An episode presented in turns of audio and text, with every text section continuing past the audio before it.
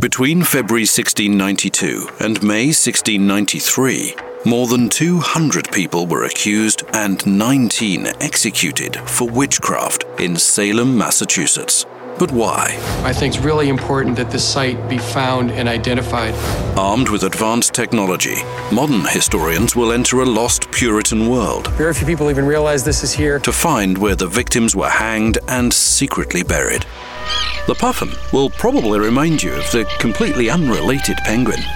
Their monotone plumage and petite wingspan are similarly built, but puffins are actually very capable flyers.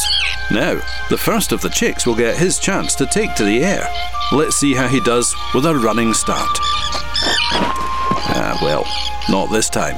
But he's not ready to give up yet.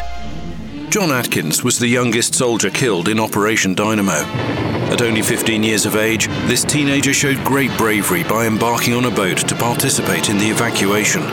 Before leaving, he wrote, Dear Mother, we're under the Navy now.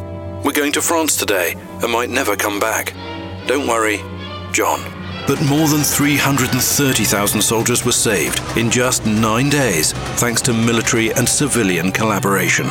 As Challenger Jevin plates his starter, you'll see he's cut along the grain rather than across it. That could make it chewy.